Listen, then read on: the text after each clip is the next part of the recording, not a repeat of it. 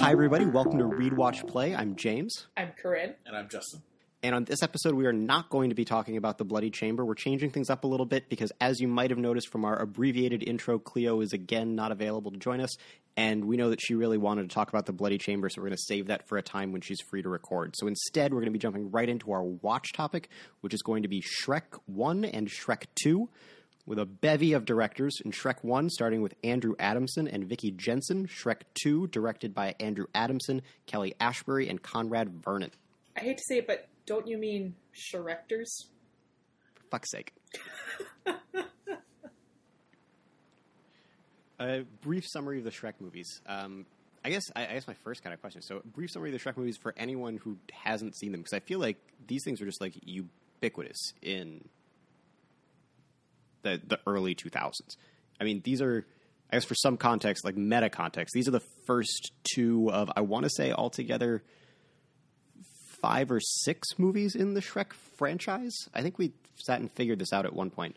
Um, but this, like these, these were a really big deal when when they came out.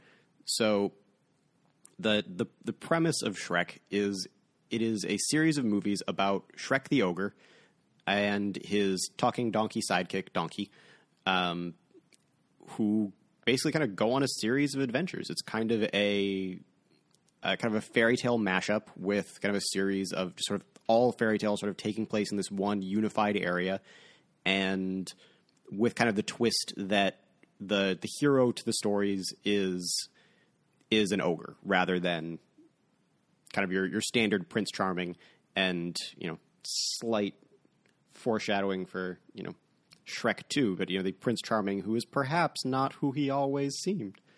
Um, but yeah, so it's it's kind of that classic fairy tale spun on its head, um, putting kind of the traditional villains in sort of more of a, a heroic role and bit characters into more prominent positions, um, with the usual heroes ending up taking more of a more of a villainous more of a villainous role.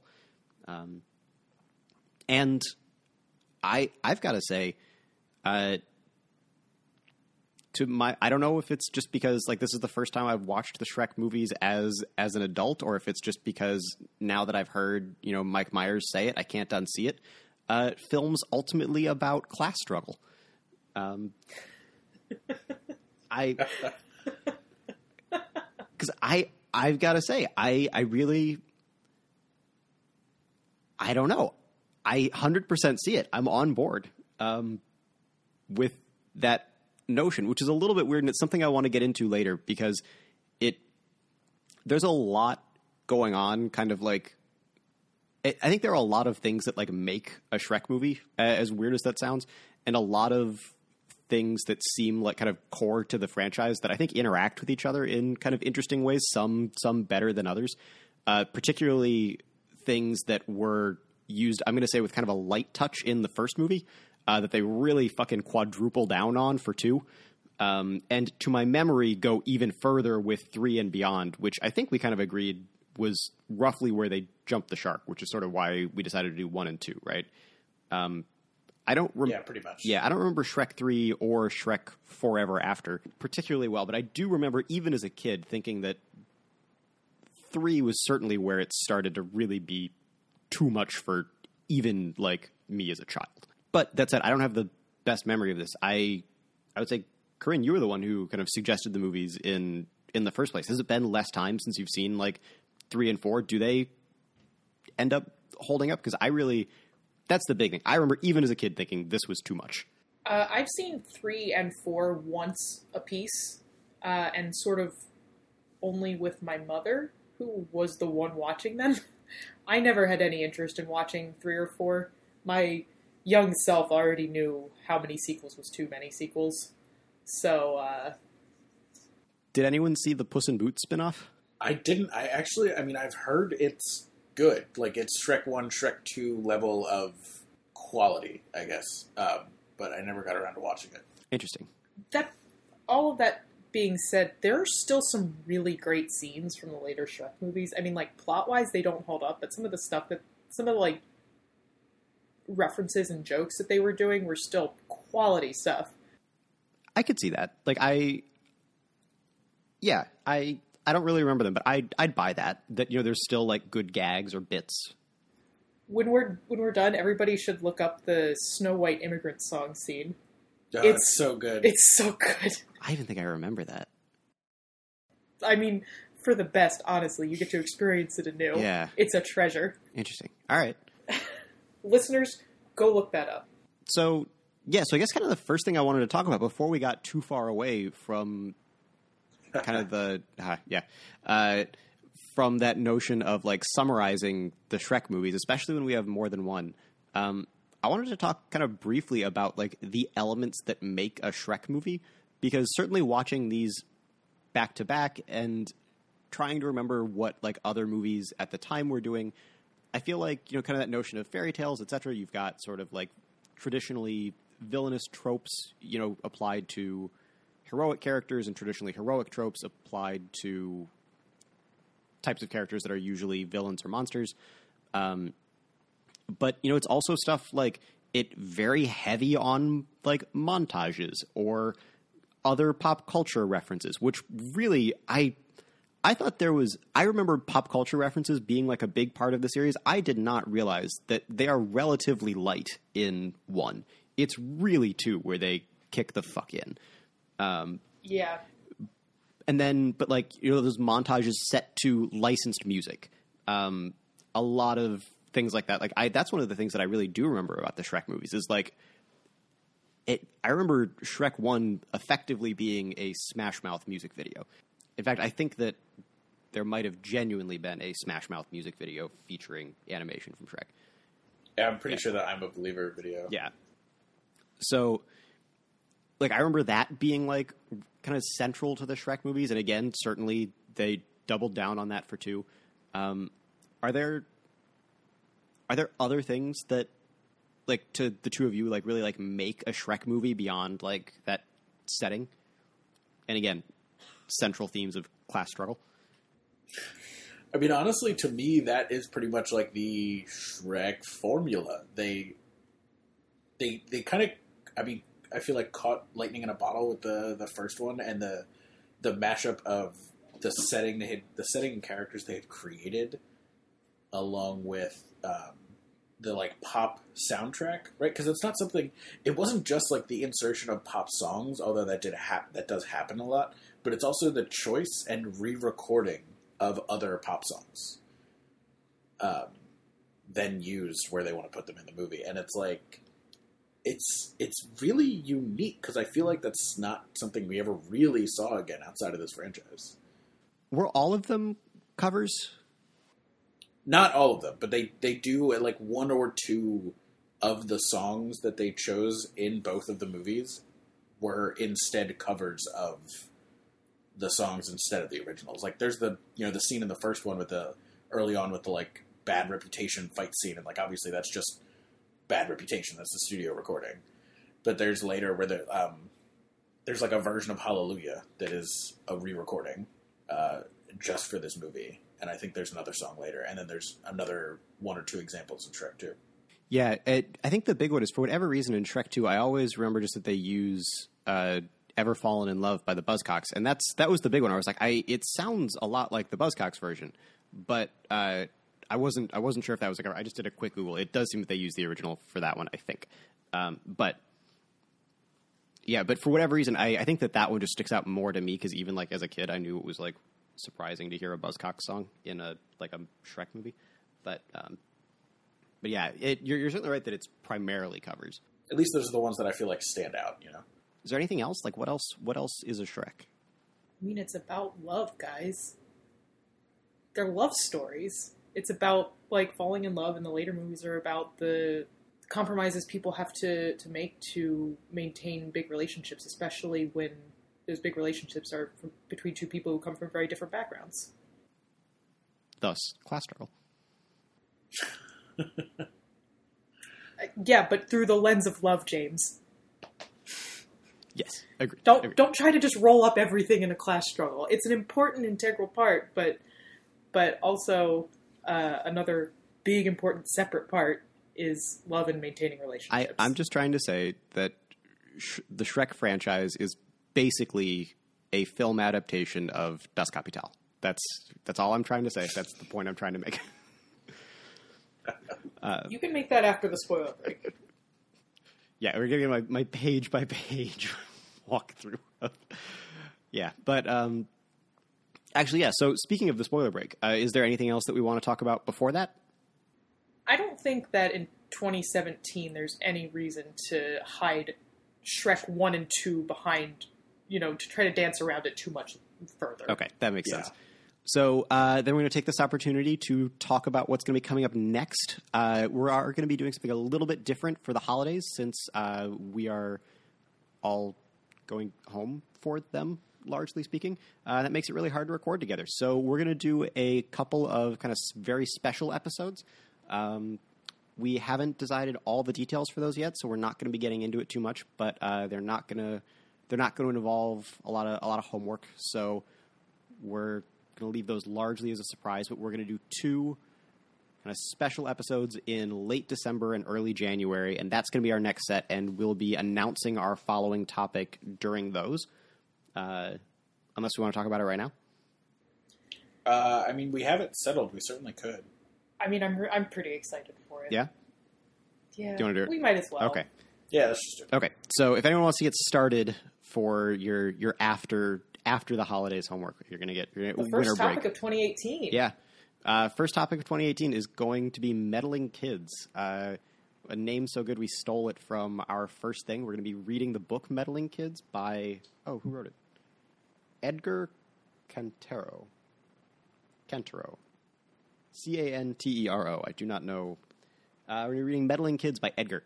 Uh, we are going to be watching season two of Stranger Things. Uh, I'd imagine that uh, at least some people listening watched Stranger Things with us before, so hopefully you're on board for jumping into season two. But that's going to be our watch, and our play is going to be Oxenfree by. Uh, ooh, I used to, it was like homeschool games, summer school games, something. Night school, night school. That's the name. of it. Some kind of school. Uh, yeah, uh, night school games. Um, yeah, so that's that's going to be our first topic of 2018, uh, and that will be starting, I think, sometime in kind of like mid to late January, following our our special episodes for for the holiday season. And and with that, shall we shall we pierce the veil for spoilers for Shrek's one and two, I think I think we probably should. and let this boot-clad cat out of the bag, as they say?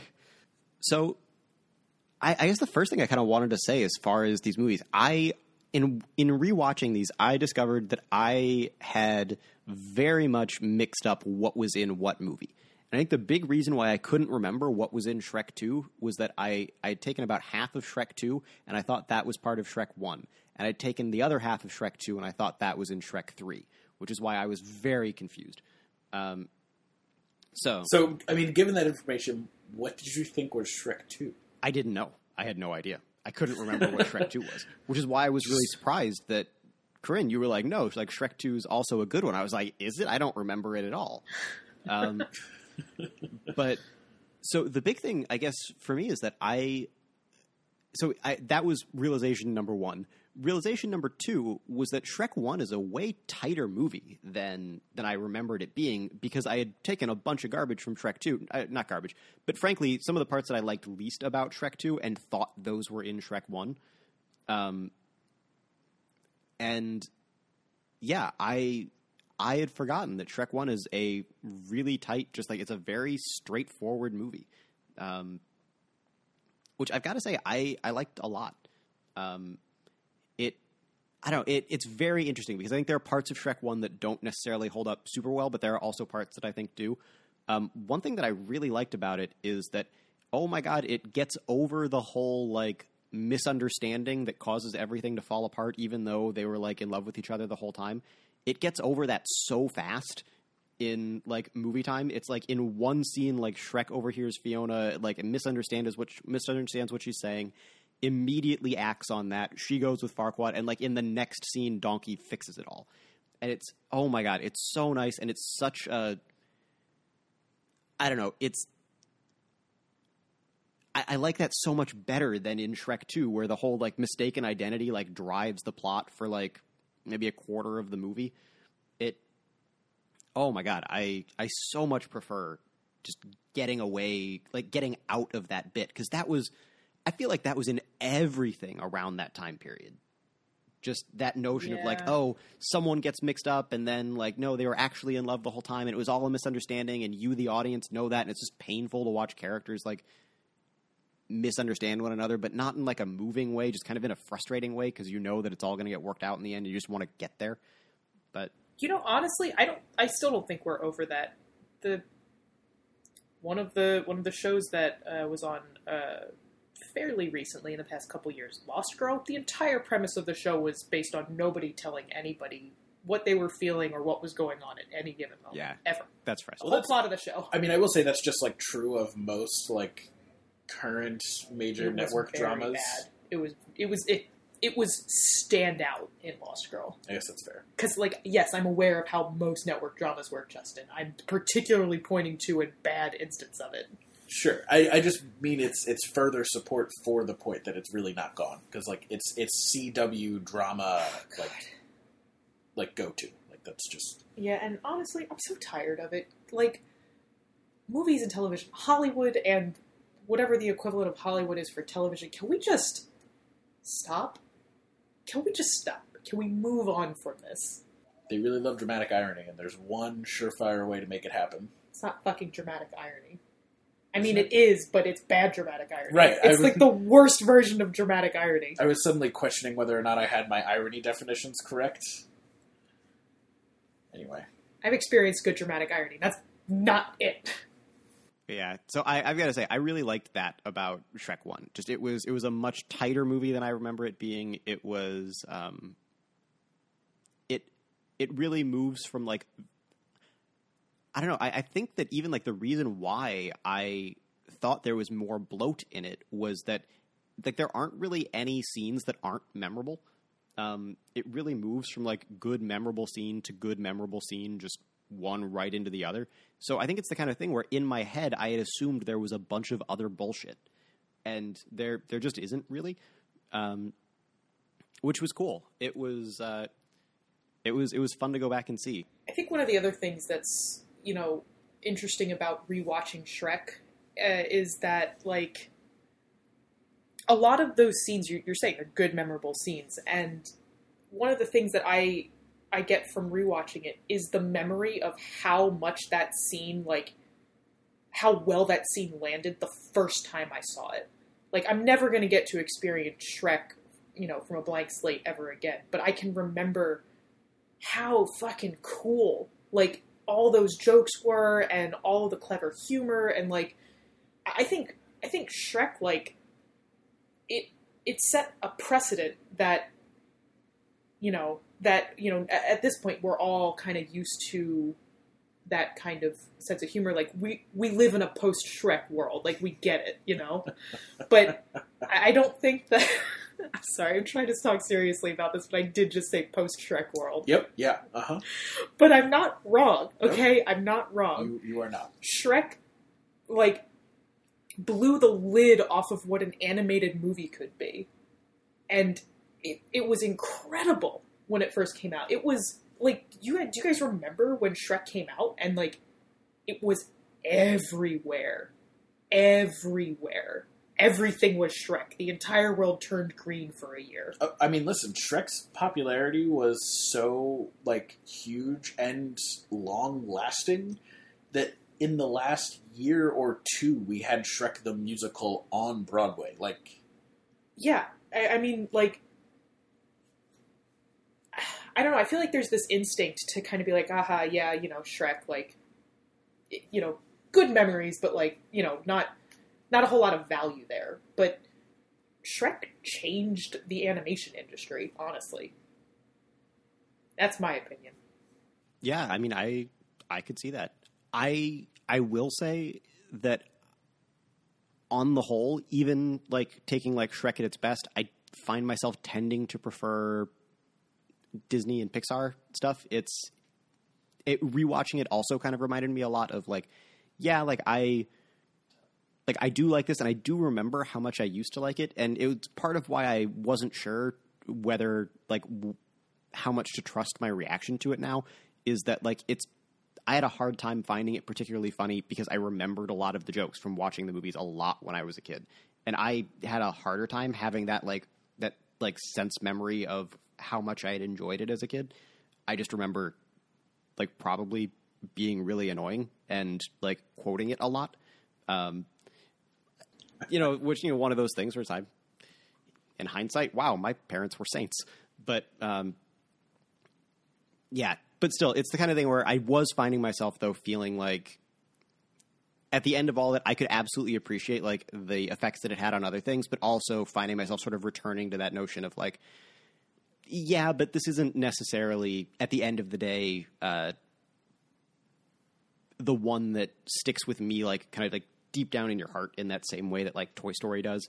Um, but yeah, no, it was it was definitely a very interesting reminder of like how how much that movie really did have an effect on everything else.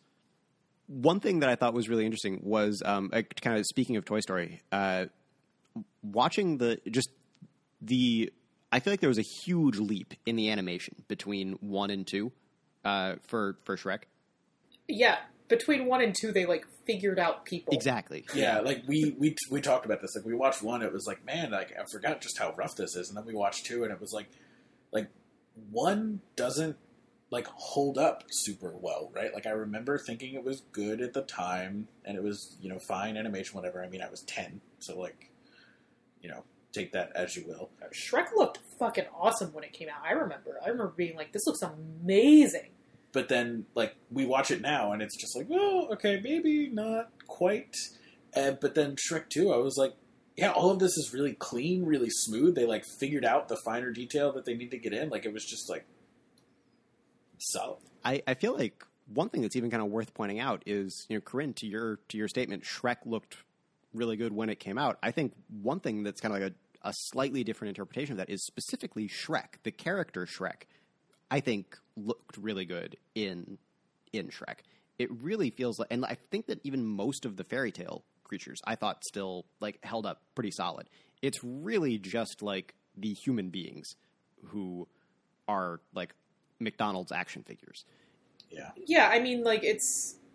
sh- I, I'm I'm sure that my friend Sunny could go into a much more detailed explanation of this than me, but uh, I have to assume it's easier to do. Uh, it's easier for all of the problems with rendering like human skin in that era that makes Shrek, who is, you know, an an ogre, and you know we might expect his skin to not look like human skin, so he looks really good. But humans who were actually expecting to have human skin, that was a weird sentence. The humans who were actually expecting to have human skin look really weird. Yeah, no, I, I'm sure that you're exactly right. Um, and, you know, and it's stuff like you go back and you can like read interviews with like John Lasseter and kind of early Pixar stuff, and that that was some of why they opted to do Toy Story the way they did. Because it's like, well, we can animate people, but they end up looking like toys. Well, what if we just did the whole movie about toys and solve that problem? Um, you know, it's turns out that works really well. And I gotta say, I as as much as we can go back and say like, yeah, you know, the people are rough in in the first Shrek movie. Props to DreamWorks for still saying, oh yeah, okay, so our people aren't aren't amazing because you know that they knew, right? Like it, it still looked like good for the time, but they're not sitting there just being like, oh, photorealism. But and then Or, I mean, I just like that image of them just sitting there watching the final cut and be like, ah, yeah, exactly. it's so perfect. but and yet they still opted to have large segments of the movie with a lot of people in it. You know, they they didn't say like, oh well, you know, we let's not have him ever go to Duloc because we're going to have to put a lot of people in Duloc. And you know, there aren't like any people on the streets, but there are a lot of people in like the like the castle grounds during like the big like brawl scene. Like it's certainly and there's like hunters and stuff all throughout the movie. It's they don't shy away from putting people in. They don't like it, there's no like like uh, oh god, what was what was the um I'm thinking of a specific one. It in the in the Batman Arkham games where they always have to come up with some reason why there aren't just people walking around.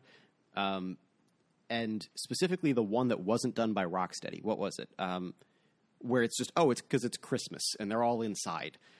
Like it, like it's it's really a stretch to start making the argument that this is why there aren't just like civilians walking around and why if you see a person you can beat the shit out of them. Um, but like you know it, stuff like that where they didn't like go and come up with like a bunch of excuses to not put people in the movie they still did it and i think that that was the right call you know I don't know which game that is. I think that's Arkham Origins. yes that's what it's called it, it's arkham something but it, origins is the word i was missing yeah that's correct Yeah. but yeah so i i've got to say like props to dreamworks for sitting there just being like no like this is this is still good you know we're we're still going to do this it doesn't weaken the movie and i don't think it does So we've talked a lot about Shrek One. Yeah. Let's talk about Shrek Two. let's which I'll I'll open by saying uh, I think Shrek Two is a fantastic sequel. I remember when I was younger hearing they were making a second one and being like, oh, "Really? Like, they're really gonna do that?" Like, Judgmental thirteen-year-old Corinne. I, I mean, even at that age, I understood that you know, movies making cat or studios making cash grab sequels tended to yield bad sequels. Yeah, no, that's had a pretty fair grasp of that concept.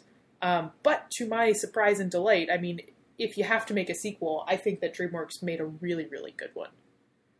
Um, it was different, uh, I guess I'll say tonally from the first one. There's a lot more going on. Uh, they changed the formula up a bit. They added at least 500% more pop culture references. which I've got to say, going back, I feel like was maybe maybe one to two hundred percentage points too much, and I not necessarily for everyone, but at least for me.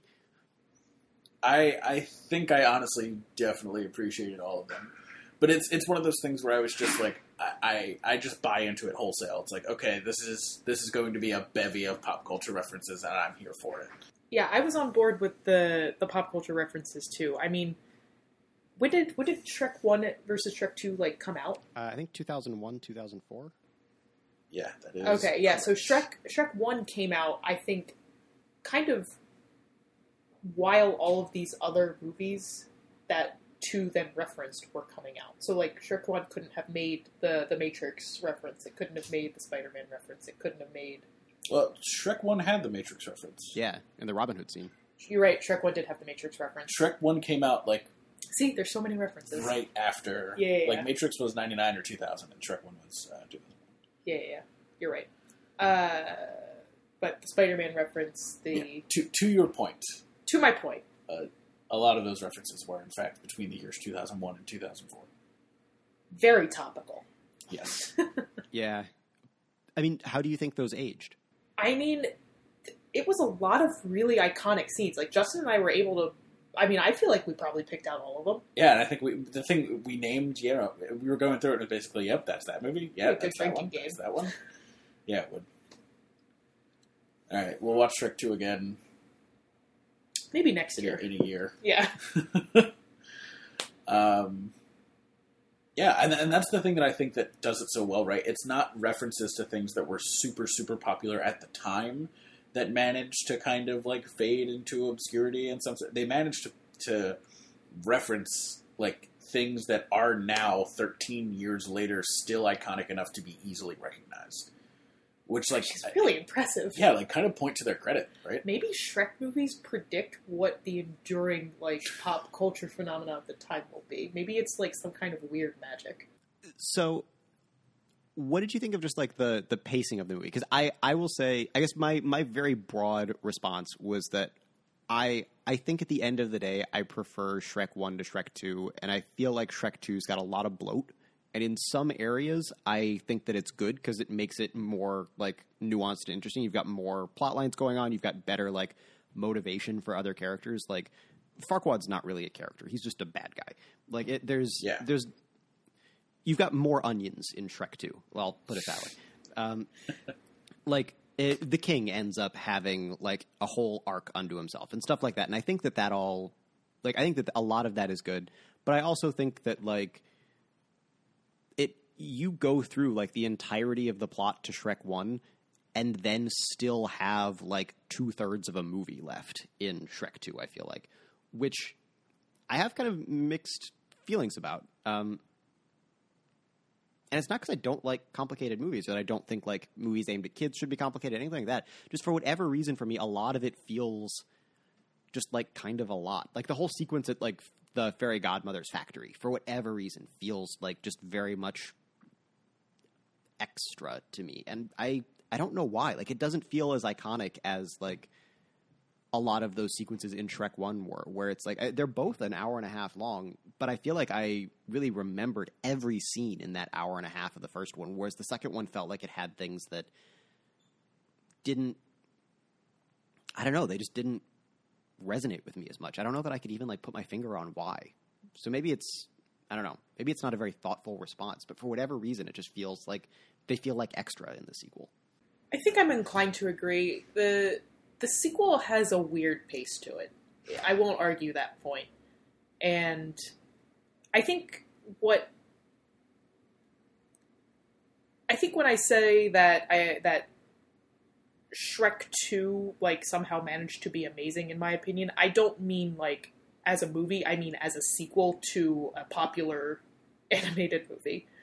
Uh I think I think it blew away my expectations, but it's still not like a great film. But the, a lot of the stuff that it does from a world building and like creative perspective was really really cool.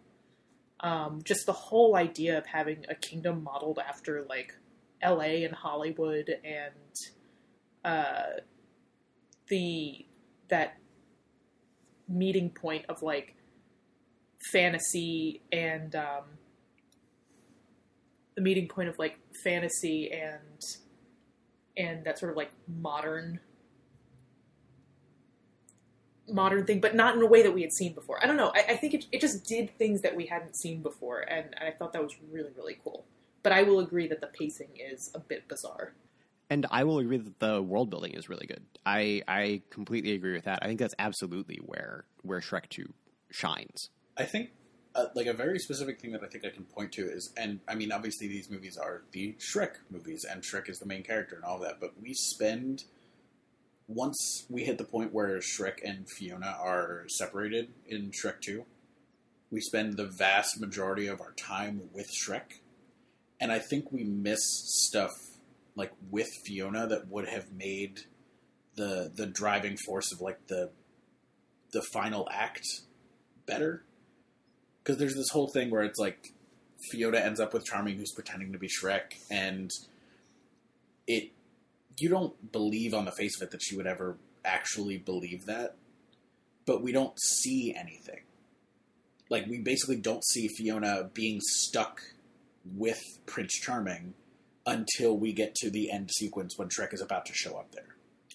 Yeah, Fiona like is a, Okay. she's really passive character in this movie, which I think is not to the movie's credit. Yeah, it it would have been I think it would have been a lot more interesting if we got less of mopey Shrek uh, and more of Fiona like dealing with the fact that she knew Charming wasn't Shrek but she didn't know what was going on and like trying to deal with that.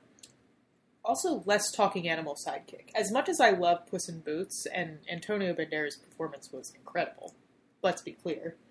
Um, I, I think it was a bit too much to to bring in this new character and then give them so much screen time to establish a comedic rhythm. Yeah, I'd agree with that.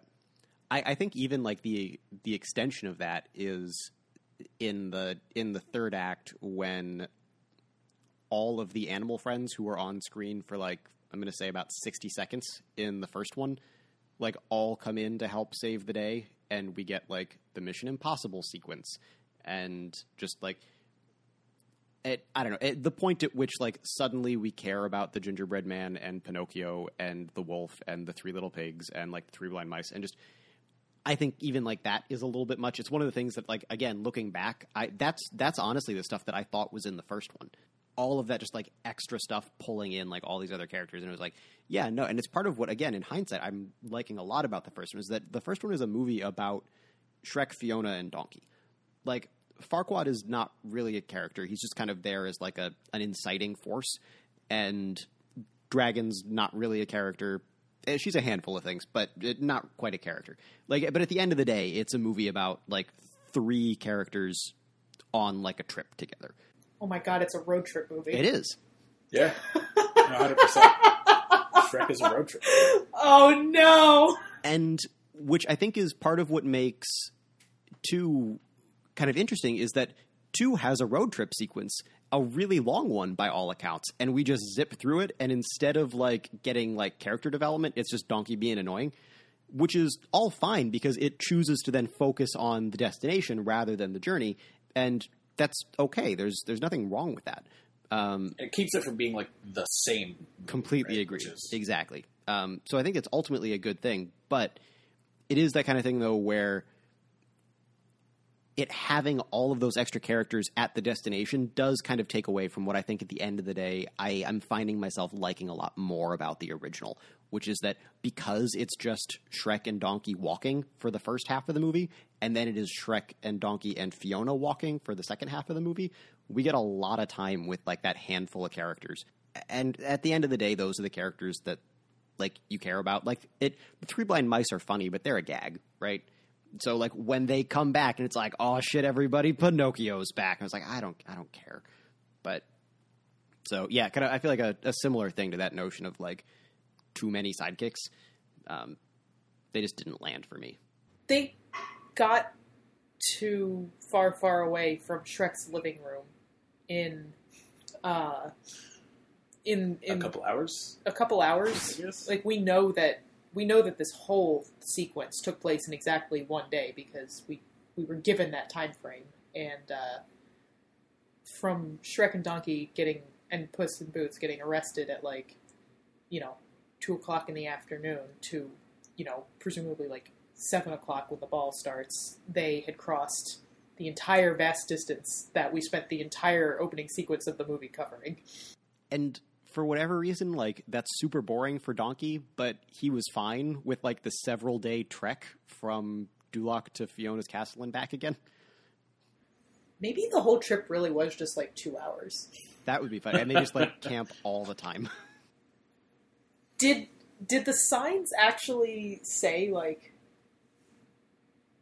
Did did the sign say? mile counts. Did it? But did it actually say the word mile? Because it could have been two hundred of anything. No, it definitely said miles. Okay. It was it, the first sign we see is 700 miles. I just wanted to be sure because it would have been actually pretty clever if they had just said like far, far away, seven hundred, and then just kind of like left it there. You are seven hundred minutes away from far, far away. It's a bit of a trek, but you know, you get there. But but yeah so it was it was stuff like that where it was like it, it it's nothing that i can like really put my finger on as like bad i guess but it it was stuff where it was like yeah you know it it was a it was a neat know- addition but it wasn't it wasn't my favorite you know I- I think I'm gonna say, given what we just talked about, it felt like the second one was a lot less thought through.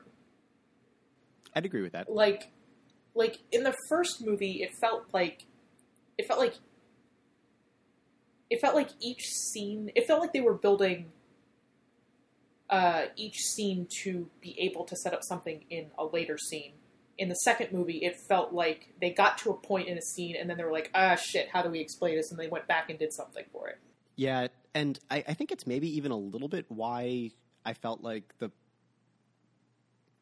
I, it makes me wonder if that's sort of why I felt like there were maybe too many pop culture references, and if you know some of those scenes felt like they were vehicles for the references as opposed to vehicles for story beats. Um, yeah I, again, yeah, I don't know. I feel like it's that I, I'm finding more and more that I really enjoyed the tightness of the first one that the second one just doesn't have, and that's not inherently a bad thing. It's just apparently that's something I liked a lot about the first one that I didn't know until now. the talking about it that way, it makes me think of um, like the first Shrek movie is really a movie where they they created a fairly like solid, streamlined, and simple plot that worked well, and then they were able to then fill that with like meaningful character interaction, right? And this is a movie where I feel like they created this cast of new characters and did a lot of work to like flesh out their motivations and like create these like you know not not just caricatures. I would I, they're not exactly deep characters, but they're not Farquaad, right? And and I think they did all this work trying to like create the menacing fairy godmother and the like you know Prince Charming whatever we call him the like coddled spoiled son, right? Uh, and the king and queen and, that, and all that stuff and they they did a lot to to create those ex- very exact characters that they wanted to slot into this, and I feel like the plot almost suffered as a result. I think that's true. But that said, I do think they did a really good job making those characters. Um, Yeah, uh, to their credit. yeah, like I, I think all the new characters that they do introduce into feel more fleshed out than the side characters in one did. Um, again, exactly like you said, like they're not they're not Farquaad. You know, it's Farquaad is not a character, but the king has like an actual story arc. Um, like it feels like I don't know it.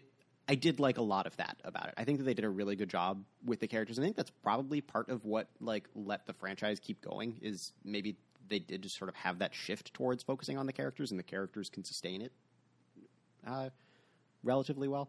But but yeah, I, I think I, I I think at the end of the day, that's about where I would land as well. Yeah, it feels like the focus shifted to like fleshing out the cast, fleshing out the setting, and I think they did a great job with that. Um, and it's super dense with like little references and gags and things like that, and just like all the signs have like something funny and far, far away. Um, and Corinne, like what you were saying earlier, with that notion of like blending, um, like L.A. with like a fantasy thing, it was a really clever idea. That we were talking about it. I don't think we've ever really seen that otherwise. Like the idea of blending like that idea of a city. Like I feel like they're I mean, I guess really any modern idea of a city being like blended with fantasy is not really a thing that I think of as happening very often or at all outside of Shrek. Like there's urban fantasy, which is fantasy that takes place in a modern setting, but like superimposing medieval fantasy concepts onto like a modern city. Like pretty much the one time. Yeah, like I, if someone else did it, do you think you'd just would your instinct be like, oh yeah, like they're kind of doing a Shrek thing? Like, do you think that it would be just that like it, it feels so connected to this one franchise that it's hard for someone else to do it? Like this one just kind of nailed it. I, I don't think I don't think in the in the wealth of material that comes from the juxtaposition of Hollywood, L.A., and a fantasy kingdom. Uh, I don't think we could, it's fair to say Shrek 2 tapped out all of that potential. Yeah. But I certainly think that if I saw that now, I'd, I'd know where the inspiration came from. I wonder if it was. I wonder if that's even kind of some of it. That there's still potential there, but maybe it would have. I guess my my next guess would be that Shrek was just such a big thing that it would be hard to do something like that, kind of in the wake of Shrek, without just sort of being labeled as like a Shrek ripoff or wannabe. And that you know, even though there is more potential there, maybe it just kind of needs some distance. Maybe the time is ripe for a a modern city slash fantasy mashup that will no longer just be pointed to as, oh yeah, they're just trying to rip off Shrek. You know, honestly, I think that uh, I think that uh, if if our listeners were so inclined to send us angry emails, we might be getting angry emails after this saying like, "There's all these other stories that have done something like this." Oh, sure. It feels impossible that that there aren't stories like that out there, but I I haven't encountered them, and certainly not in mass media. Yeah. And I mean, certainly things like uh, something like Zootopia is, you know, it's clearly like a, a whole different thing. But that idea of sort of that kind of mixing of cities, but that's not even necessarily a new thing. Um, but yeah, as we as we approach the end of our our allotted time, um, do we want to talk briefly about class struggle?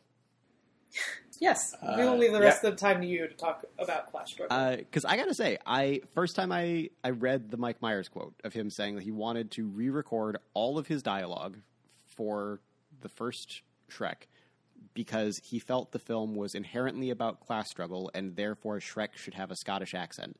Uh, and that apparently this was after, if not all, at least much of his dialogue was recorded and in the can, and he wanted to go back and redo all of it, uh, which cost, my understanding is it cost DreamWorks a lot of money.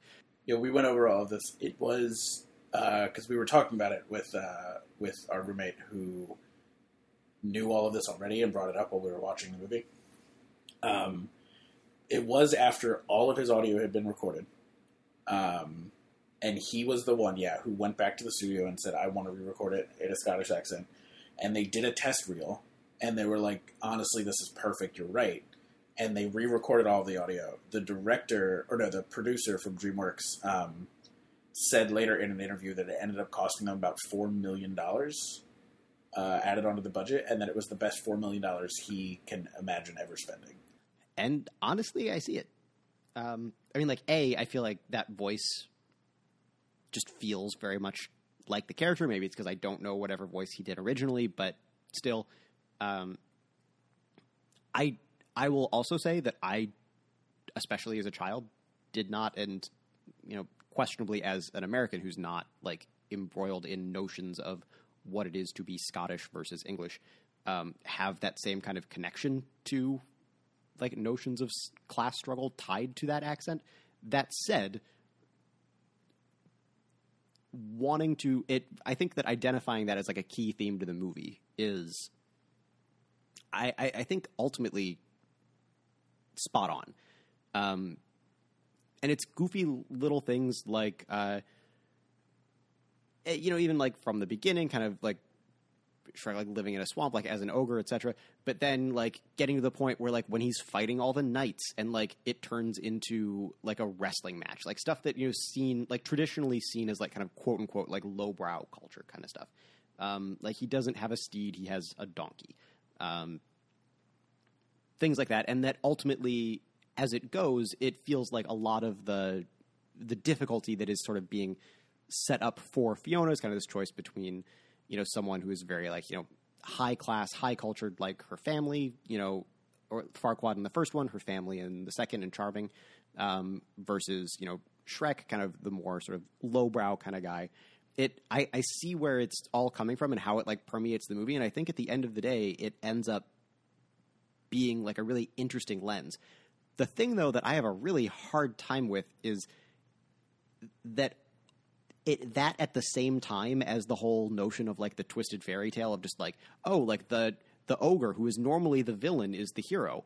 And then like all of the weird sort of baggage that comes with an ogre but then mapping that on to like people who like pro wrestling makes me I was like I don't I feel like it's all there but I'm not sure that all of these things play nicely together the way that someone thinks they do like that was my big takeaway. Was like I, oof, I feel like I can see like three different directions you're trying to go, and I like each of them individually, but I'm not sure how I feel about all of them in the same film. Um, I don't know that anyone's trying to make a big statement, and it does feel like it comes from a good place. I guess is the best thing I can think of. But I don't know. There's there's that one part of me that's like, oh yeah, but is there a weird implication to this? Again, I don't think it's ever malicious, but I do think it is complicated. I guess is the is the word I would use. I don't know. Did anyone else think about this while they were watching the movie? Uh, no. No. No. I did think. I, I will admit, uh, I was talking to a friend of mine about the fact that I was watching the movie, and she brought up uh, the that the thought occurred to her about how much the first movie is about um, colonialism, Sure. which kind of on the same level. Basically, it's the idea that they're they're essentially stealing this land from the fantasy characters, right, and and forcing them out so that all the people can live there. Um, but that's kind of, I mean, it's like the driving force for what happens. Like Shrek wants to get them all out of the swamp. They were all put in the swamp because of this thing, yada yada, and it's like a catalyst. But that's really the only place where I feel like it it sits. You know. Yeah, I'd agree. I'm I'm running through because I hadn't like explicitly thought about it in that lens, so I'm running through the rest of the movie to see if I can find like other places where it would come in. And I don't. I, I think you're right that it's mainly and it, that's the core of the movie, right? That's the inciting event. But um, Right. But it's not like a theme throughout, yeah, exactly. effectively. Yeah. Whereas I think that the the the kind of class struggle stuff is, and certainly gets pulled on into like the second one, where it's that notion of like, I yeah. It, for me, I think the thing is, I think that it ends up pointing to a lot of those ideas in an interesting way, and with like an interesting like fantasy skinning. The hard thing is that the fantasy skinning, I think, comes with a bunch of other baggage that ends up leading to like implied connections that are I don't I, I guess I will say like many uh, simplified metaphors, if you think too much about it, it breaks down. Um, and it feels like the kind of thing where you're only supposed to think about it to like a medium point, and that it's more like no. But the point is that Shrek's a good guy, and that you're wrong for judging him by like what he looks like or the stories that you've heard. But I thought it was interesting. It was it was a lens that I had never actually like actively examined the film with before. Um, You don't say. yeah. So, but yeah. Anyway, so that was, if anyone was curious, that was my takeaway vis-a-vis Mike Myers' class struggle comment. I think he's absolutely spot on, and I think that the whole thing works really well as long as you only think about it like so far. And if you go beyond that, I think it starts to draw some kind of questionable parallels. Well, all right then. Oh, similar thing. I think the second one starts getting into like I, I the second one's got an awful lot of like cross-dressing jokes that I do not think hold up. I I know that was considered real funny in the early 2000s. I someone I'm sure feels I hope someone feels awkward about those today. I guess that's the best thing I can say. I hope Probably not. yeah. I, I, I doubt Yeah. people feel bad about it. The the unfortunate probable truth. Yeah. I mean, Toy Story 3 ends with, like, not to get too far away from this, but Toy- Toy Story 3, like, literally ends with uh, a really unfortunate joke about Ken's sexuality. Yeah, I remember that. It's, like, super uncomfortable Yeah, I mean, for me, a gay person. It's uh, it's. I feel like the animation industry is like even less diverse than the rest of Hollywood. Probably. Like I feel like every director I actually encounter who works on these movies is a white guy and occasionally a white woman, and that's like kind of it. I honestly I I take your word for it because I don't know what a lot of directors of animated movies look like now that I think about it. As soon as you said that, I was just like, oh, are my are the people who I can think of similar? And I realized I don't really know what anybody looks like. I mean, yeah, I, you're I just will say I don't. about In, DreamWorks and Pixar, so you're thinking about like a big moon and an animated lamp, and uh, those are who direct movies. right, that's that's what I mean. That's the to the point earlier that we think of studios when. Oh, well, I guess we said this off mic, but we Yeah. think of studios when we think of animated movies. Anyway, the few directors that I can call to mind uh, are all white guys and a couple of white women. So but but yeah, I, I would say of, of all the parts of, of Shrek and Shrek Two that don't necessarily hold up, I think those those handful of I think ultimately completely unnecessary throwaway gags I think hold up the least well.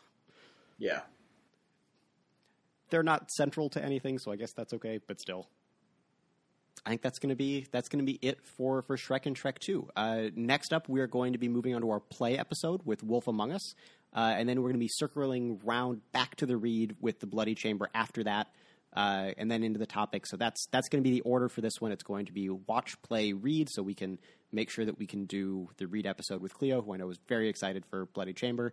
Uh, and then after that, we're going to be going into our very special uh, holiday episodes, um, which may or may not actually be holiday themed, but we'll be coming up during the holidays. We'll figure that out. We'll let you know as we once once we know, um, or maybe you know when they happen. Who knows? Um, until then, though, thank you so much for listening. Thanks for listening to this episode of Read, Watch, Play. If you want to help us out, the best thing you can do is tell a friend about the show. You can also rate and review the podcast on iTunes. If you want to find us on social media, you can follow us at RWP Podcast on Twitter and like us at facebook.com slash RWP Podcast.